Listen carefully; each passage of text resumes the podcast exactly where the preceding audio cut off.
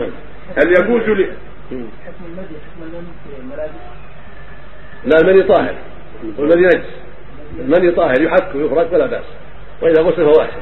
أما المدي هو نجس لكن نجاسته مخففة. إذا رش بالماء ووضع كذا.